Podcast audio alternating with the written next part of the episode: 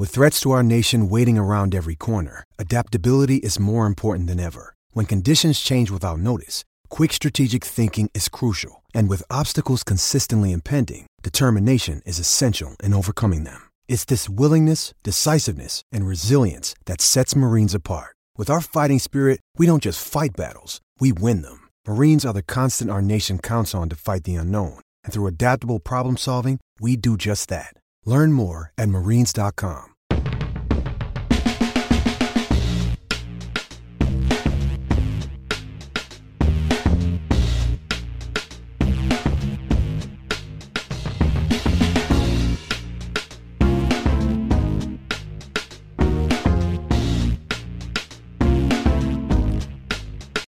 Hello, and welcome to the latest episode of the Jaguar Report podcast. I'm joined once again by my co-host Gus Logue. Gus, how you doing, man? I'm good, John. Um, excited about the off season. It's going to be a lot of change. It's going to be, as we've said before, the 2020 season was pretty forgettable, but it's going to be huge for the future for the Jacksonville. So I'm looking forward to it.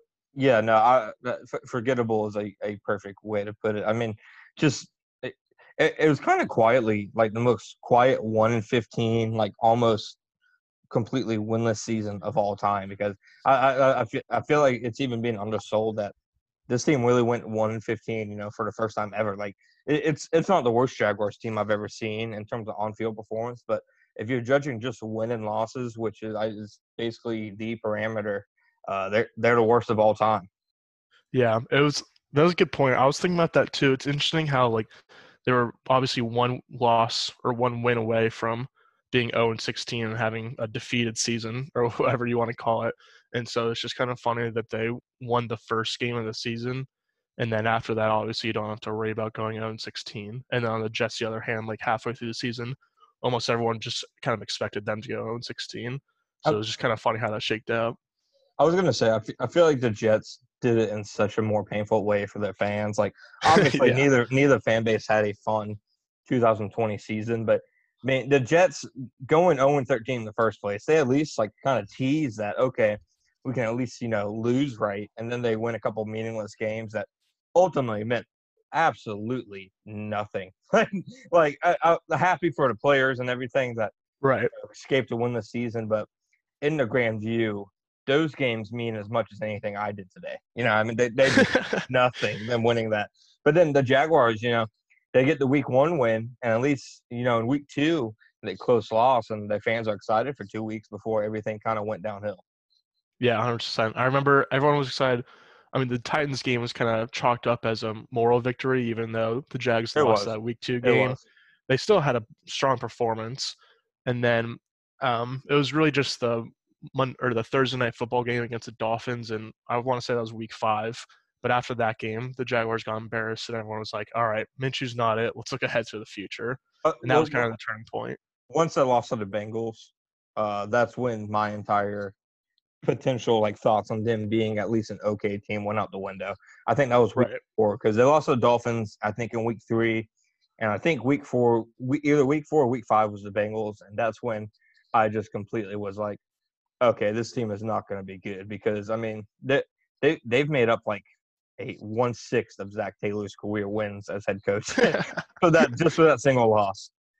Yeah, go Jaguars. Yeah, you're right. The Dolphins was week three, but it was funny how quickly it trend, changed around. The first, our the first three or four weeks of the Jaguar season was almost similar to the last three or four weeks of the Jet season. It kind of flip flopped. Yeah, no, I, I, absolutely. I mean, like I said, it's like two seasons that were objective failures. I mean, the Jaguars are, you know, kind of, of course, getting the better end of that failure because theirs is getting them Trevor Lawrence. But I mean, the, the Jets, I mean, landing Justin Fields isn't really the worst consolation prize either. So tough seasons for both of them. But uh, the, the Jaguars made it official that they are actually going to move forward with change.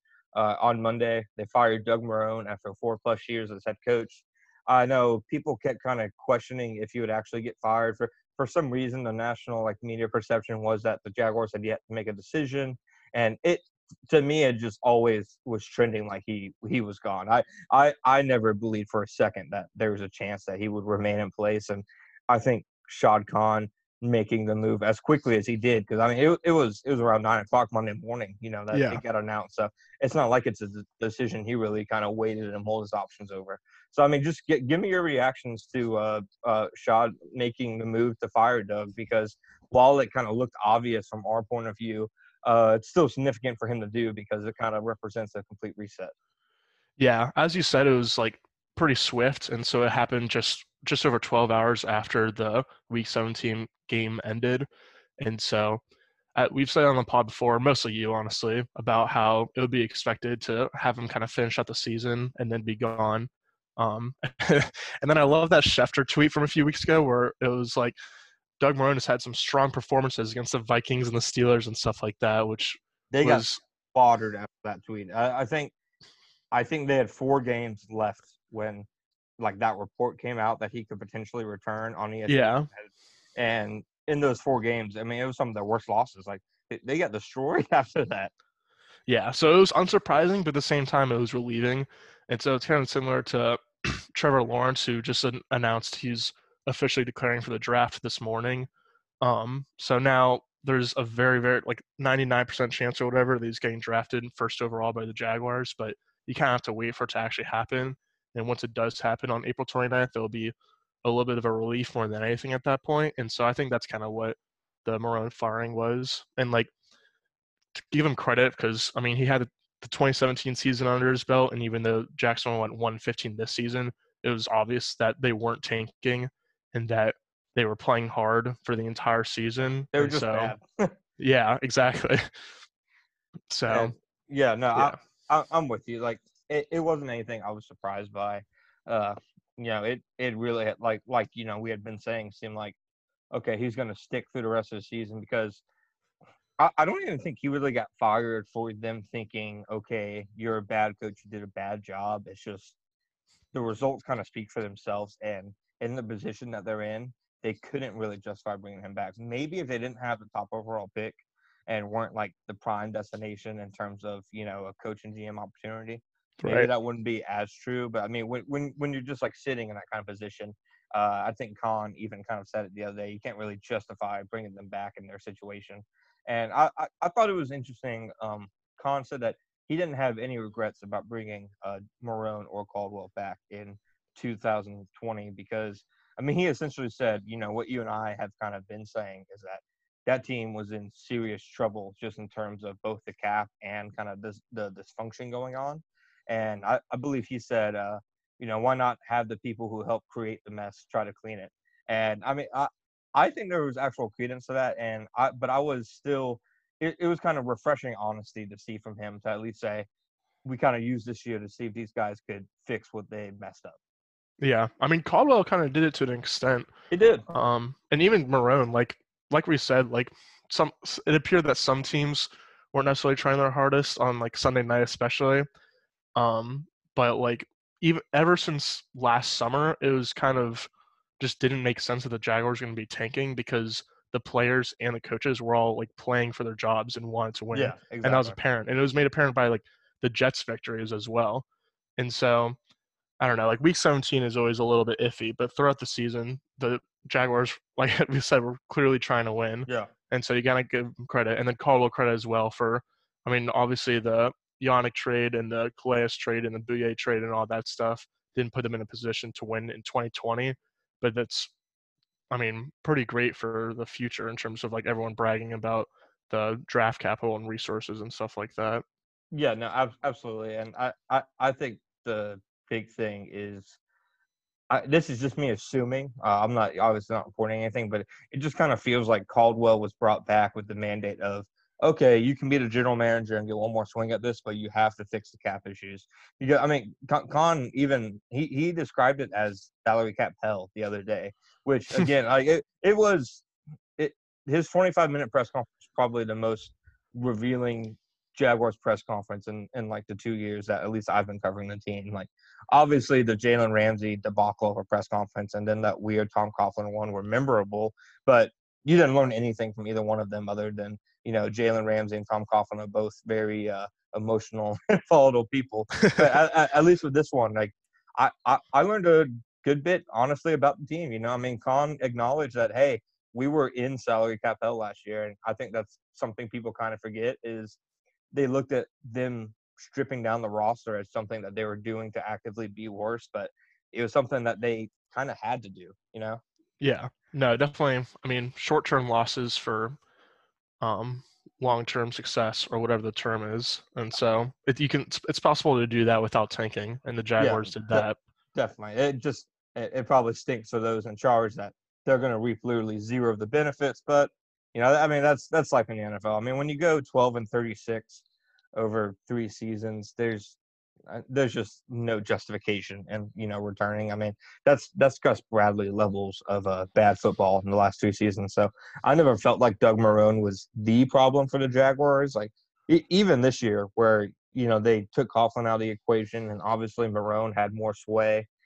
I still didn't feel like he specifically was a problem. Uh, I'm not sure he gave them a big advantage in any way, but I will say I feel like the Jaguars, for as dysfunctional as they were the last couple years, I think it could have been significantly worse if he was not steadying the ship during all the Coughlin mess because I feel like that could have been a legitimate mutiny in the locker room if they didn't have a strong voice at head coach. So I will give him credit for that, but otherwise, it, it was a move that I thought had to be made. Yeah, as we've kind of said, it's he Marrone wasn't the problem or the solution, and so he kind of just couldn't sit in that stagnant phase. And so with the fact that the Jaguars have the number one overall pick and all of these resources, cap room, et cetera, et cetera, it makes sense to kind of go with a fresh face for the future. Yeah, absolutely. I mean, just a- after four plus years, I mean, how, how would you really uh, remember the Doug Marrone era? Because, I mean, I, I of course have my, I mean, I, what? I'm sorry. I thought you said the Doug Marrone era, and I heard the Doug Marrone air, but I know that's not what you said. no, not at all. No, no, no. Doug Marrone era. ERA. No. bad person. No, no. The Doug Marrone era. I mean, just how will you remember his tenure as head coach? Because um, he he was basically for around as long as you know, say Gus Bradley was. He was around longer than Mularkey. So I think he's the third longest tenured head coach in team history. Just, I mean, how will you remember really his tenure? Yeah, I think you gotta remember him by the bookends. I mean, I said that this past season was forgettable, but at the same time, I think Jaguars fans and Jaguars media will kind of not really forget it, just in the fact that they know how important it was for the next decade of play in Jacksonville. And so, and then obviously in 2017, he took the team to the their second AFC Championship berth. Um, and so it's just, I mean, it's very it's a very high scale and low scale in terms of success, but it's just two very important seasons and two very big seasons. So I think 2017, 2020 is kind of how he'll be remembered, with 2018, 19 kind of being underwhelming and kind of not living up to the hype that there was after t- the 2017 season and then after Nick Foles was signed. Even though, I mean, I know you didn't love that signing, and I didn't love the. It was um, a horrific signing. Go ahead. I was just gonna say like I I definitely didn't love like the financial aspect of it because he was d- definitely overpaid, but I was just excited for the team to have someone that knew how to throw a spiral. But I guess it didn't actually end up happening, so that was uh, my mistake for not seeing that. Raise your standards, my friend.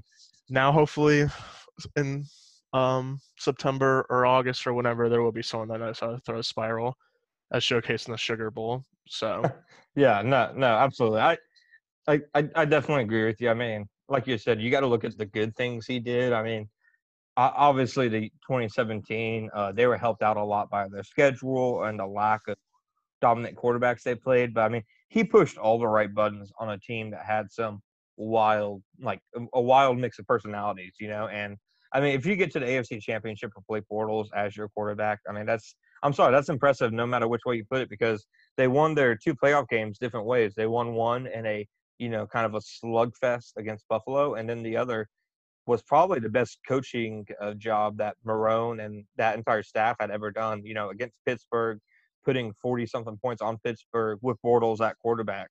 I I think you obviously have to remember that. But then on the flip side, twelve and thirty six, and just you know not being able to figure like not being able to stop the bleeding at any real position. Uh, I, I, put it on Twitter and wrote it in an article, but I'll remember his tenure as uh, having problems at the quarterback position, which isn't so much his fault. You know, he didn't have personnel power.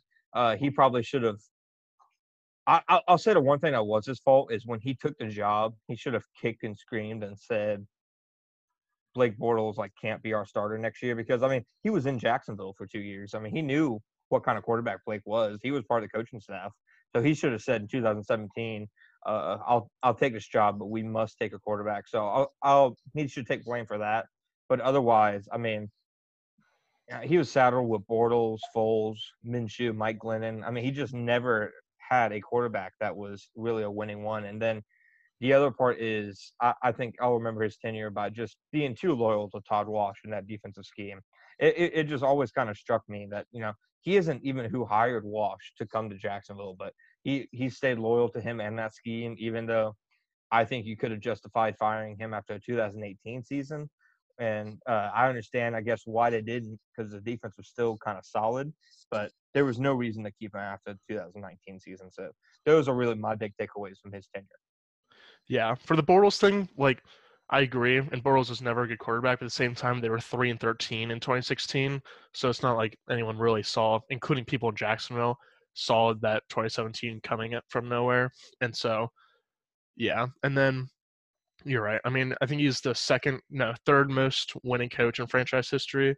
So, would you put him ahead or behind of Del Rio, assuming that Coughlin's won?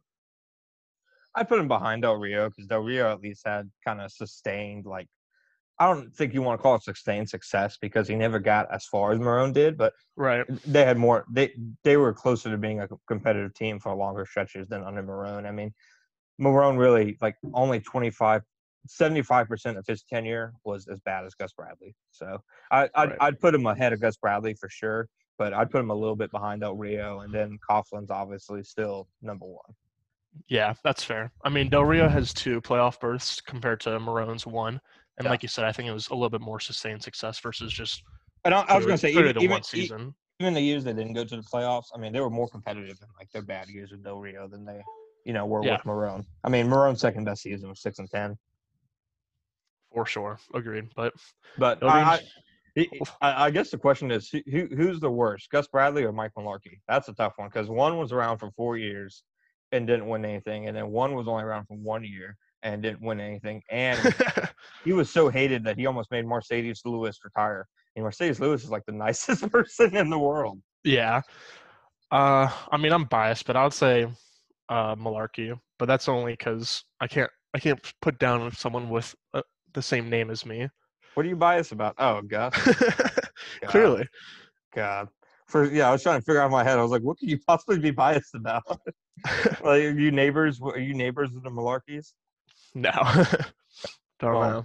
Yeah, no, I, I, I'm, I, I think that's probably the right way to order it. Coughlin, big gap, Del Rio, and then Marrone probably right behind him, and then right whatever size gap you want, and Bradley, Bradley. Marley. It can't be that big of a gap since they were all not that good. Big enough. yeah. I mean, uh no, it's pretty big gap. I mean, yeah. Marrone almost won as many games in his first year. If you if you count the playoffs, he won 12 games his first year as head coach, and I think Bradley won 14 games in his entire tenure. Really? Yeah, no, Brad, Brad, Bradley. Oh, you're right. 15 and 42. Yeah, yeah. No, it's ugly. All right. Well, Mularkey's win percentage I'm looking at now is 12.5 percent, and Bradley's was 22.6 percent. So there you go. Yeah, there you go. See, see, Gus Bradley won seven times as many games. yeah. Well, I, I I think like you know we're kind of we've been in agreement on this whole thing that it was you know kind of bound to happen, and I don't think anybody was surprised to see him kind of fired, but that kind of leads us to our next step, and uh, we'll go over Shad Khan's presser more in a little bit, but obviously the next important hire for the Jaguars is head coach, and it just seems to me right now, not that they've indicated it in any way, and maybe I'm reading too much into things, but it seems to me like the head coach search is more important to them than general manager search. Would you agree with that? Yeah, I would say so. I mean, obviously they've been reviewing candidates for both parties, but or for both positions, but based on the kind of their actions so far, it definitely seems like it. But it's kind of it'll be interesting to see just because of all the Urban Meyer rumors flying around. It seems like he's kind of at the top of their list, and so I think like the general manager position and even hiring would be different if Urban was hired versus someone like Joe Brady or even Brian Daboll. And so kind of seeing the impact that the general manager position has or who's hired for that based on who's hired as head coach will be interesting for sure. Want to make your own podcast? Spotify's got a platform that lets you make one super easily, then lets you distribute it everywhere and anywhere and even earn money right from it. And it's all in one place for free. It's called Spotify for Podcasters, and here is how it works Spotify for Podcasters lets you record and edit podcasts right from your phone or computer. So no matter what your setup is like, no matter where you're at, you can start creating today. Yeah, no, definitely. And I, I Gus, I'm glad you mentioned Brady. Actually, I'm going to go ahead and give uh, instituting a new rule that we can use our hot take of the week at any point during the show. We don't have to you've wait been doing the early end. hot. Yeah, you've been I doing know, hot takes early, like for the past two episodes. I mean, when it's pertinent, why wait? Okay. All right, new rule though. Make it Okay, yeah, official. new- Why not? Okay, uh, new rule. uh, my hot take of the week is I do not think they should even. Actually, I'll take that back. They should interview him, but I don't think they should even consider Joe Brady to be their next head coach. I Just because lack of experience. yeah, for as talented as he is, it's just he's only been in, in a co- even a coordinator for one year. You know, I mean that that would Yeah. be wild to me to kind of gift this golden goose to somebody who we really have no idea, like kind of how good he is. And I, I think he's going to be a good coach. It's just I'm not sure if it's kind of right timing.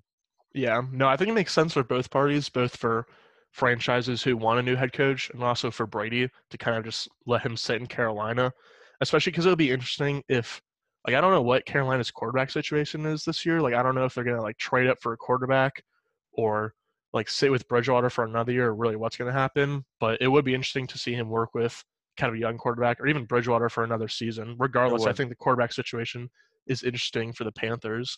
And so seeing seeing what he does with that for more than just one season where the Panthers were expected to be probably a bottom three team in the league. I feel Yeah. like in the past or last offseason, it was them and the Jets and the Jaguars that were kind of projected at all at the bottom of the mock drafts getting the quarterback. So I, I would be interesting to see what he does in Carolina for another year or two or three. And I mean, I agree with you. A hot, yeah, a hot take would be don't even interview him. Yeah, But- I, yeah. I mean, I feel like it's a hot take to say don't even consider him because I, he he's been a popular name at least kind of among the fan base and on social media just because he's kind of that next like Sean McVay, Sean McVay, Cliff Kingsbury, except actually good type guy. Yeah, it'll- it's like it'll be interesting to see or hear. I mean, it's interesting to hear like what the difference is between who fans want and who people on the Bird app want versus like actual NFL executives and stuff like that, I was gonna kind of where and kind of where like the opinions differ. Because obviously, like I feel like if like if you just ask a random person from Twitter who they want to like run their team, they would be, say like Joe Brady and Daniel Jeremiah, just because those are like the two names that kind of pop up most, even if it doesn't make sense. yeah, yeah. No, I, I'd agree with that completely. And God, I was no, I'm I'm not comment on what kind of scenario that'd be. Goodness gracious. Uh, I mean, just I mean, overall, who who do you? I know we've talked about it in the space a little bit, but just I mean, who who who do you think is kind of the ideal fit for the Jaguars' next head coach? Uh, I I listed six names on the site yesterday. Those are those are the six names that I think uh, would all, if they hired them, I think would be uh, you know good hires. And it was Urban, uh, Daboll, uh, Bieniemy, Robert Saleh, uh, Marvin Lewis, and then Arthur Smith. Yeah, I would say. I mean, if I have to pick anyone other than Sean McVay's quarterback coach, um, it would just be another. I mean, it's looking pretty likely that Urban's gonna be the head coach at this point, although certainly nothing's official. But I, it- it's I- just hard. It's it's hard for me to ever be confident in anything that involves Urban Meyer. It's it's just with how he true. is, with how he is, dude. I'm not gonna believe he's their head coach until until like I see it with my own eyes. I, it, it's Urban Meyer. Like I I I think he really he's just a hard guy to peg. Right. So for me, I would say like Daboll and um Bieniemy are kind of like in a tier of their own for like who I would kind of pick just because they're um young offensive guys who have gotten like raving reviews from players and coaches alike. And so I think either of those would be super strong and great to pair with Trevor Lawrence for the next how many other years. Um, and then after that, it's kind of just everyone else for me. I just really want one of those two at the top. But I think you made a good point in the article about Marvin Lewis. I think he would make a better fit for someone who's like still kind of bridging towards the future almost because I feel like he's almost like Marrone, where he's not the problem or the solution, but he's just kind of there and a solid coach.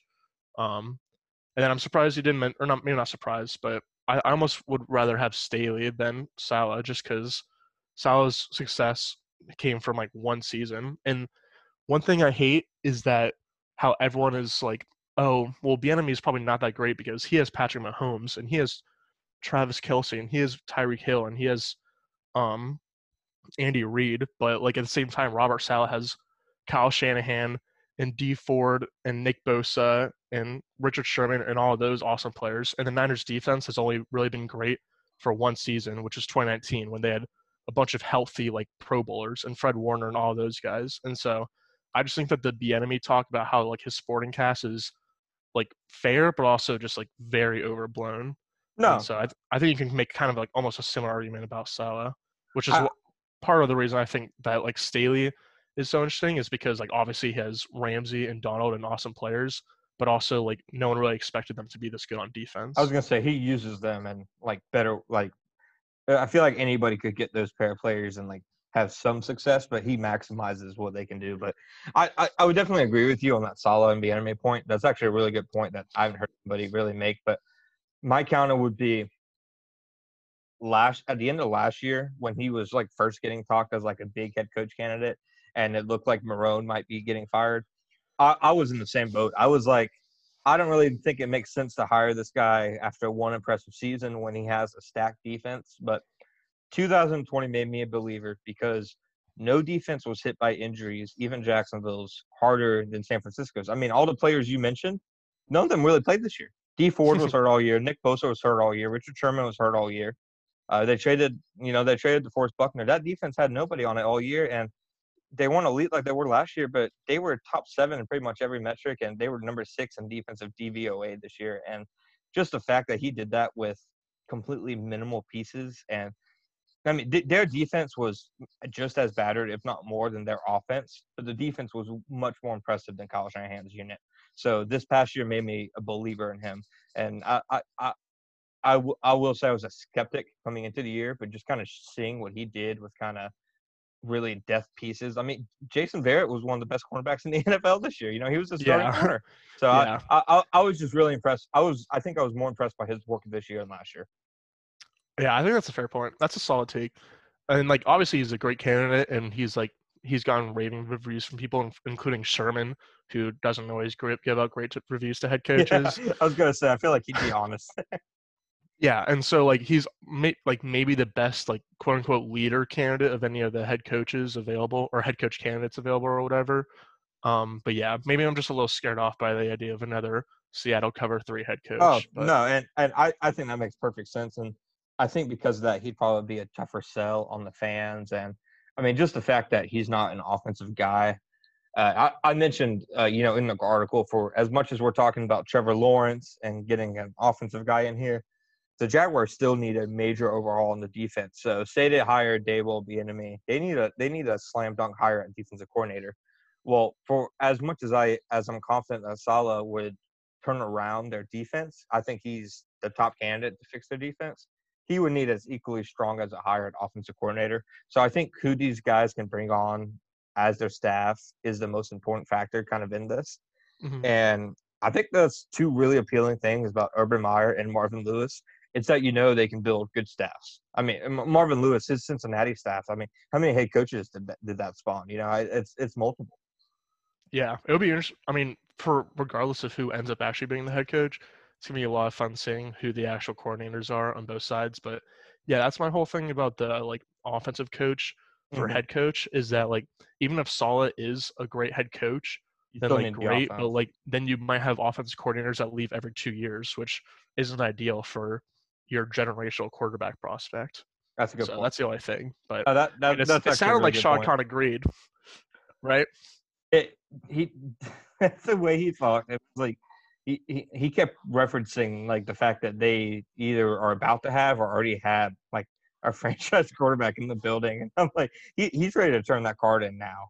Uh, like it, it, anybody that is guessing anything other than Trevor Lawrence is just overthinking it because he just sounded like he, he was ready to welcome him with open arms to to TIAA Bank Field like on on Monday. Like he he sounded like somebody who had just drafted his quarterback as opposed to somebody who's like four months away from it. Yeah, I mean, the, um, like we said, the um, Twitter video or whatever you want to call it of Trevor Lawrence came out this morning saying he's declaring for the draft, and so it's, I mean, pretty much a done deal. Which thank goodness he didn't like. I mean, I don't know how many people really dr- draw their decisions, but thank goodness it wasn't another week or two, and we didn't have to bear with the takes on Twitter about how he might not want to come to Jacksonville or any of that BS. I, I, I was gonna say, I feel like, I feel like if there's any chance of him not wanting to play in Jacksonville, it would have come up by now with him kind of his declaration coming up. I feel like we would have gotten some kind of s- symbol or sign of that. I, I'm not sure he'd be so confident in declaring for the draft if he wasn't okay with playing with whoever picks him. Does that make sense? Yeah, yeah, hundred percent. Yeah. So no, I'm, I I never understood anybody that that posed the question of what if he doesn't declare, just because it always seemed so obvious that he was going to. I mean, the, the dude had nothing to accomplish anymore. Like, sure, he, he he undoubtedly would have loved to win another national title, but you already won one. You know, I mean, one's I mean, enough. I- I- his to stocks- league. his stock's not going to be any higher. I mean, the only thing that can happen to him is bad things. You know, maybe he maybe he would get hurt the next year. Maybe he wouldn't play as well, and his stock would go down. So just just leave while your stock is high. Yeah, I was gonna say it's he'd be missing out on millions of dollars if he didn't declare now, which is kind of the big thing. And as you said, mm. it's a good point. His stock, like, I don't, I don't think it can get any higher. I mean, Yeah. The the only thing that can happen to it is for it to get lower. You know. Yeah. Yeah. So. mean, uh, yeah. So, he I mean, didn't win a Heisman. I was gonna say that's the one thing he didn't do, but I was cares? surprised. I was surprised he came second in voting. Honestly. Yeah, I mean, come on, that was a little ludicrous. Well, here he comes. Here here comes the Kyle Trask Okay, he- truther. Let's hear it, Gus. I'm not even the Kyle Trask truther. Actually, my like friends at Florida are all mad at me because my friends at Florida are all mad at me because I don't think Kyle Trask is that good. But I will say that the um, the Gators were Kyle Pitts being healthy for the entire season, th- that away from a Kyle Trask Heisman and a number two seed in the playoffs yeah, because they lo- they lost the LSU game. Pitts didn't they play didn't- at all. If they didn't lose the LSU game, yeah. If they didn't lose the LSU game, I feel like Trask would have had a way better. He was shot. hurt for A and M too, though. He, like he, they could have had an undefeated season, especially because they beat Georgia too. you They don't think could they have. couldn't? They couldn't have beat A and M. They barely lost. His, ah, it was I- bad.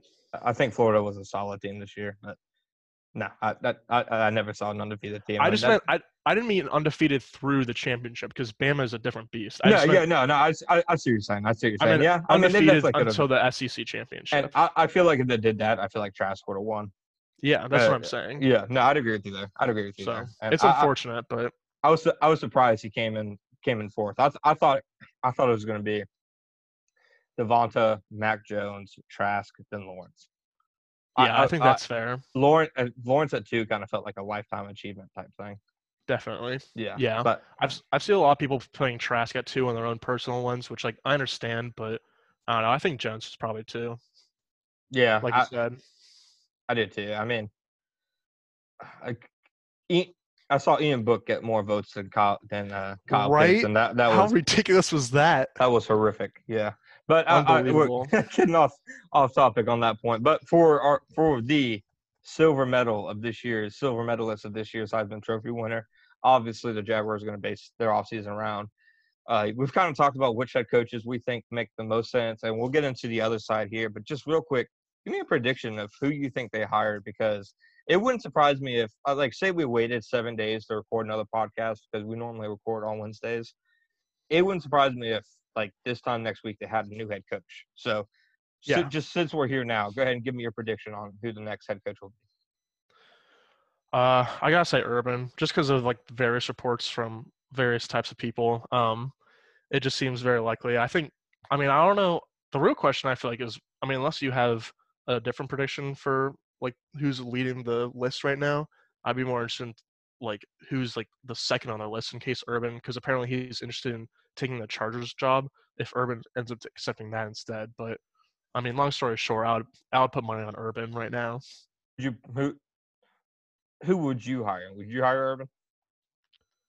Um, I wouldn't not hire Urban, but I would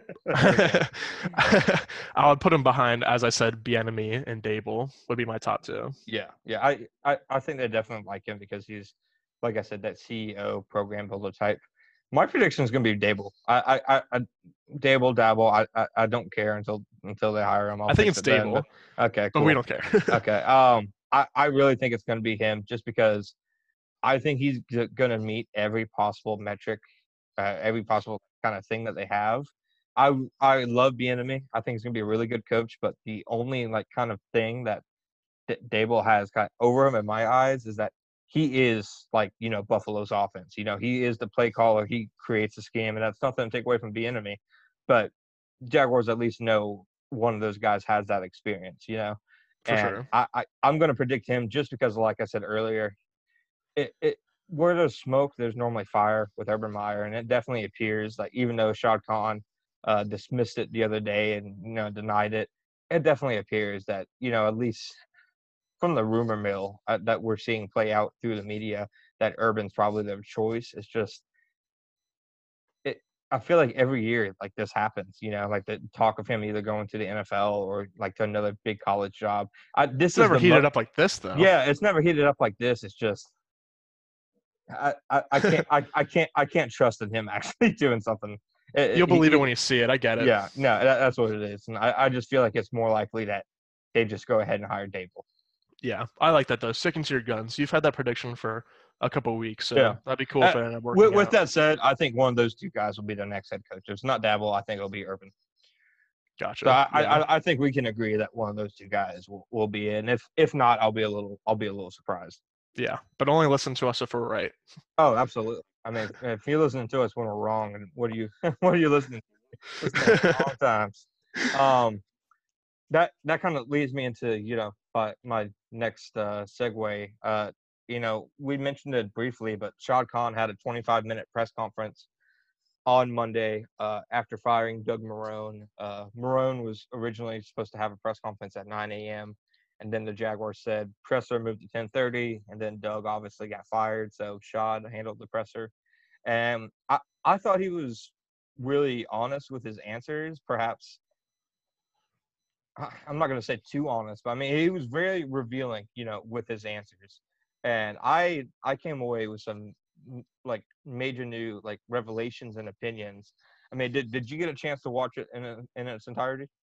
Not its entirety. I saw clips. I mean, the main things I came away with was he wants an offensive guy, which just warmed my heart, and that to lock in Lawrence at one, which I mean it's obvious. And the other thing is just kind of getting more involved, which I think a lot of people took the wrong way. And you can talk about it more since you're you were there and I wasn't. But the fact that he's kind of like, as you said, reversing his ownership strategy and like kind of not just wanting to be a part of the conversations more than anything else. It's kind of just sitting in the shadows, which Yeah. a lot of fans seem to kind of dis- not despise, but not like. Well, social media took it as you know him trying to become Jerry Jones and trying to okay, he's going to decide who the swing tackle and their number three tight end are. But you know that that Yeah. that was that wasn't the case at all. But then again, that's the Jaguars' fault for not streaming the press conference so everybody could see what he meant. So not gonna you know defend them in that in that sense, but definitely got the sense that he was much more talking about okay, I have been too detached or too out of the loop and I want to at least be a voice in the discussions now, as opposed to being voiceless. So it more so seemed like he was saying that he's going to be at the normal involvement level of an NFL owner, as opposed as opposed to his kind of detached status, which frankly is un like not normal for you know a successful NFL owner to kind of be so detached from the franchise and kind of just let you know your football people run it. Because I mean, I wrote a column this morning that you know, Tom Coughlin made the bad moves. Dave Caldwell made bad picks, but Shad hired him and enabled him. So it kind of all lays at his feet.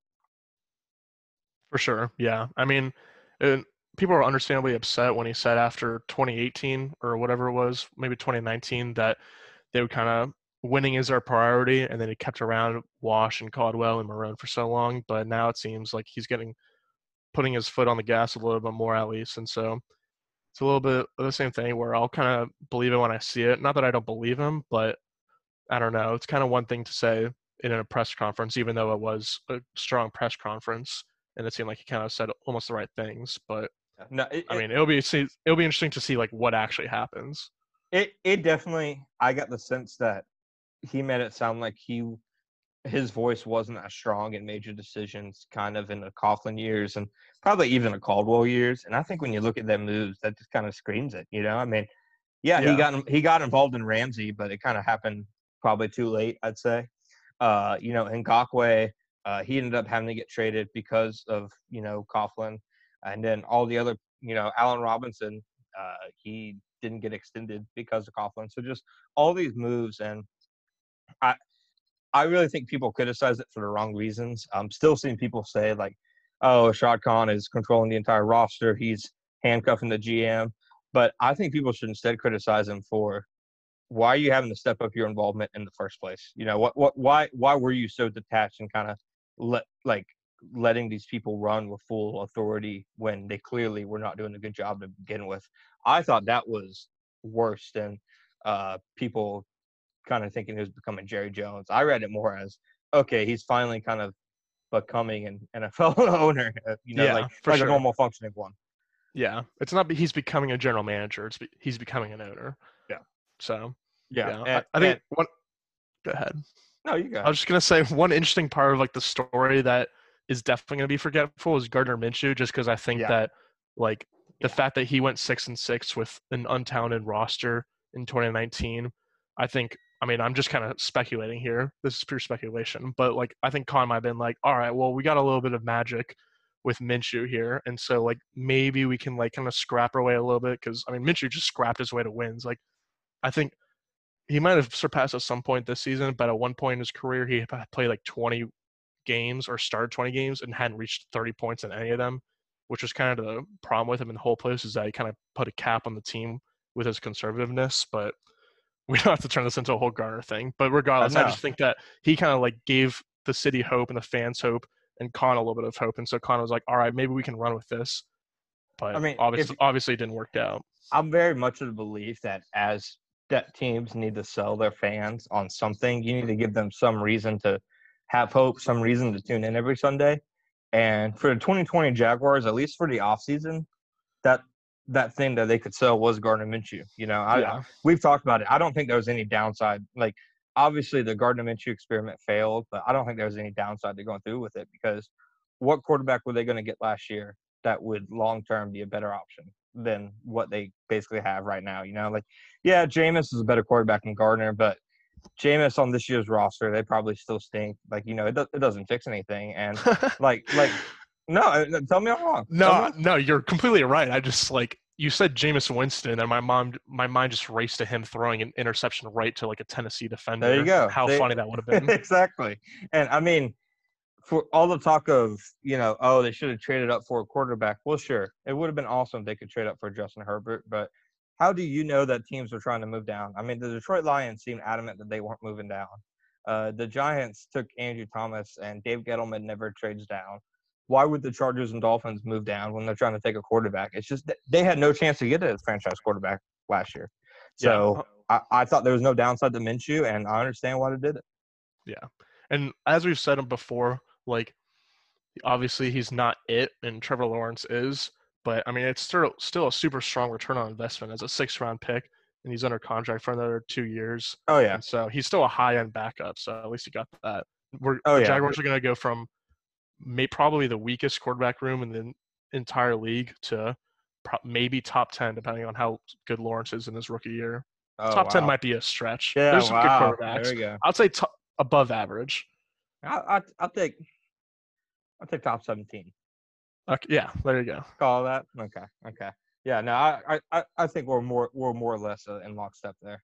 I mean, I, I, I don't even think there's even any intrigue with the number one pick. You know, I, I don't even think. I think anybody who's talking about, oh, could they take Justin Fields? Even if they hire Urban Meyer, I think you're just wasting your breath. I cannot see the Jaguars having the number one pick and passing on a guy who's seen as a generational prospect, even if it's for non-football reasons. You know, I just, I, I, I'm, I, I think you can put that in permanent marker, ink, tattoo it, whatever. That Trevor Lawrence will be the number one overall pick, pending him pulling an Eli or anything. But I, I seriously doubt that would happen. Yeah. All right. John Shipley of Jaguar Report encouraging all of the followers to get tattoos of Trevor Lawrence. Uh, Heard yeah, here. I've seen worse tattoos. there are some bad tattoos out there. I've seen I've seen people get tattoos of like like calling their team the divisional champions at the beginning of the year and like right- like that. I, I'm I'm pretty sure some Titans fan posted that like a couple of years ago. Like yeah, so that sounds yeah. familiar. you, you The can do worse. divisional. If you're gonna get a tattoo, you might as well just go all in and do Super Bowl. Yeah, Divisional tattoos, so, I so tough. I don't know if I hate that more or less if it says Super Bowl because it obviously means more in divisional, but then you look even dumber. But I don't know. It's I don't. I don't know. I think it's dumber? I funnier though. I think you look dumber if you put divisional and then they can't even win a division, let alone win a Super Bowl. I think that's way worse. If So it's what if Super you Bowl, at least it's something to laugh at. What if you put Super Bowl and they don't even win the division? I mean, it's still bad. I've had I've had like multiple friends that would be like, "Oh, I'm definitely getting a Super Bowl or a tattoo when the Jags win a Super Bowl," and calling it out and stuff like that. There was so much What- talk. what Jacksonville wage- in 2017. What wager can we engage into where the bottom line is you end up with a Trevor Lawrence tattoo? I mean, we have to Let's work- come up with something quick within the next four months. Let's workshop this.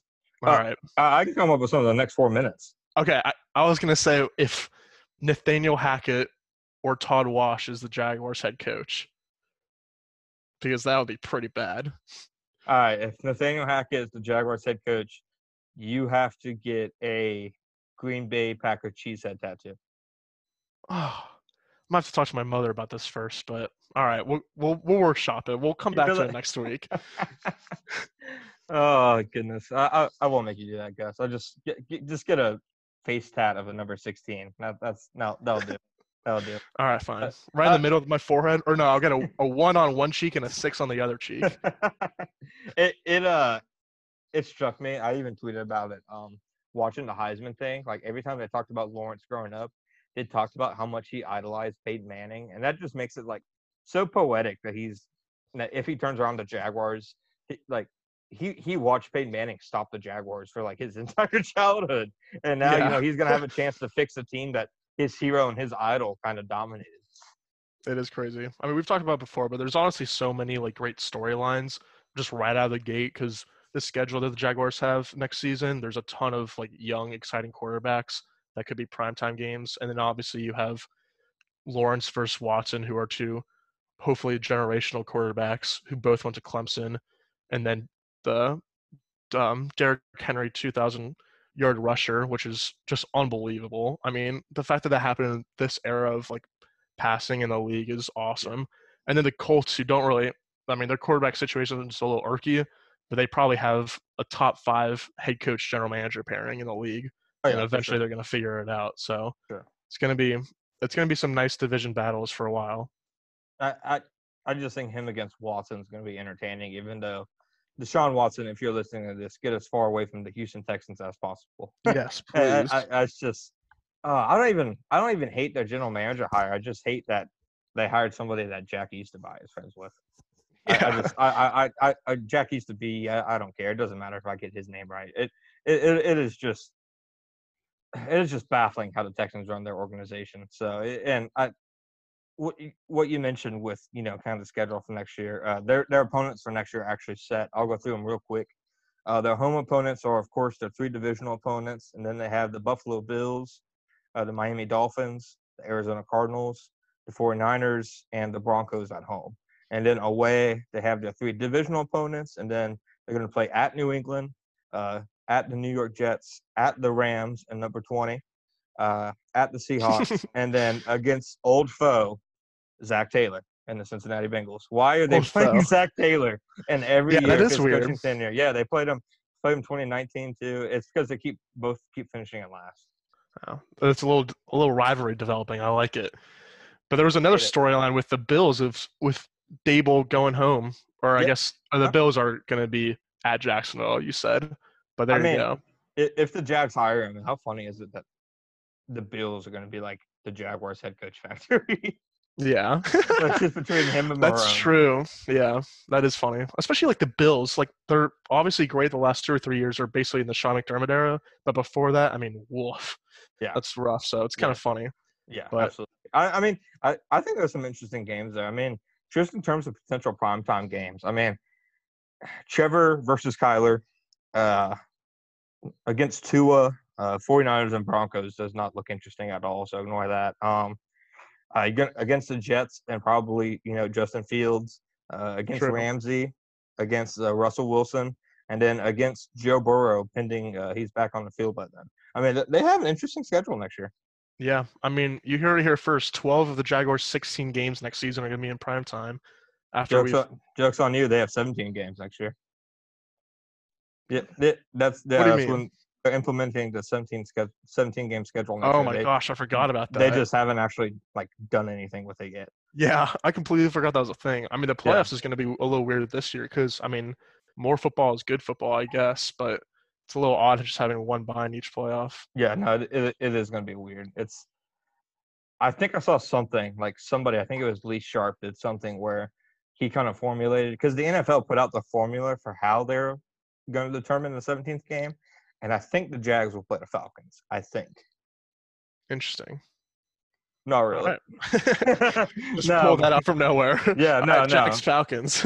Yeah, it, it is, and that 17 games. Like I had the same reaction. Like I, when I wrote that their opponents have been set, somebody was like, "What about the 17th opponent?" And I was like, "Oh, dang, they are doing that, aren't they?" Yeah. but yeah, no, the NFL doesn't have it actually set up yet. I, I'm assuming we won't know that until they announce the schedules. no, that's a, that's another storyline. Now it's going to be Zach Wilson versus Trevor Lawrence, another rookie quarterback matchup. Yeah, I mean, uh, it- it's gonna be some fun, some fun quarterback matchups. If they're not on prime time twice next year, I would be surprised because I mean the Bengals Yeah. were on prime time twice this year, and I was going to say that I feel like the Bengals are on prime time every week. even with Joe, even with Joe Burrow, that, I mean that's not an exciting team, you know. Yeah, for sure. But we shall see. Uh, That we shall, that we shall. Well, Gus, you have any uh any hot takes to, to send us out? Oh man, I don't know. I didn't really think of any. Um, Pep Hamilton would be a great offense coordinator. Yeah, I agree with that. I don't know. That was just I saw something about Pep on the timeline this morning, and I think he's been an underrated part of Justin Herbert's kind of progression or whatever you want to call it for the rookie season.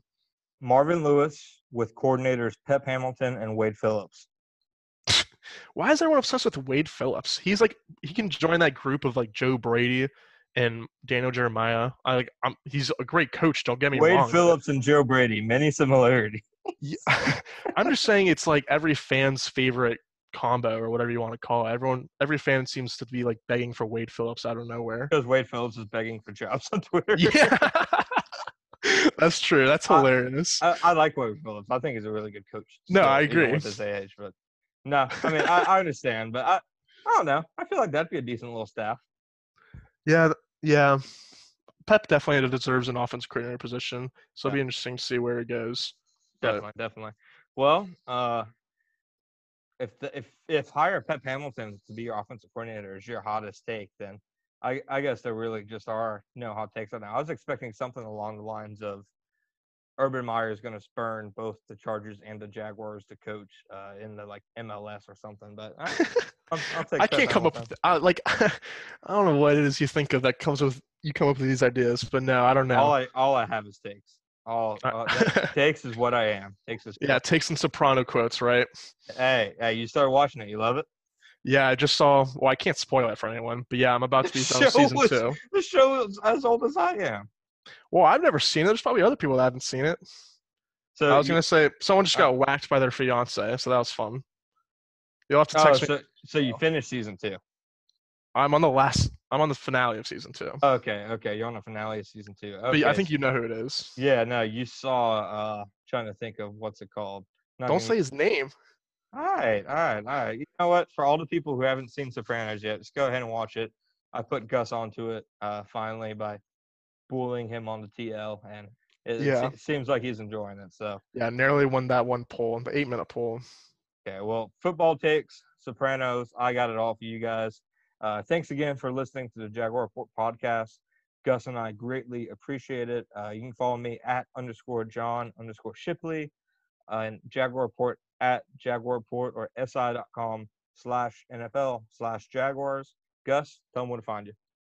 I'm at Gus underscore Log on Twitter. My hot take will be Trevor Lawrence. It goes to the Pro Bowl next season. I'll slip that in there. Okay, okay. I'll take, I'll, no, no, that, that's a hot take. I'll take that hot take because I'm sure a rookie quarterback has made the Pro Bowl in some recent years. Just I'm. Uh, do you have that off the top of your head, or a rookie quarterback in the files now. no, okay. Well, I- I don't know. Maybe. I, I can see it. Though. That's a good hot take. That's that's Now, a, that's, this is that's a perfect, better hot take. because we're in early January, so I can just kind of hide this hot take underneath all the other ones if it doesn't work Uh, it's not going to be hided. I'm I'm going to remember this one until, until the day I die. I, I remember I remember every take anybody just because I need to build like it like a bank of takes to use as ammo for when people call me on my own bad takes. True. There you go. That's Uh, good though. It's it's a take fortress, if you will. There you go.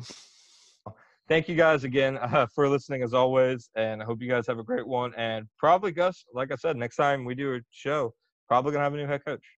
Fingers crossed. I'm excited. All right, thank you.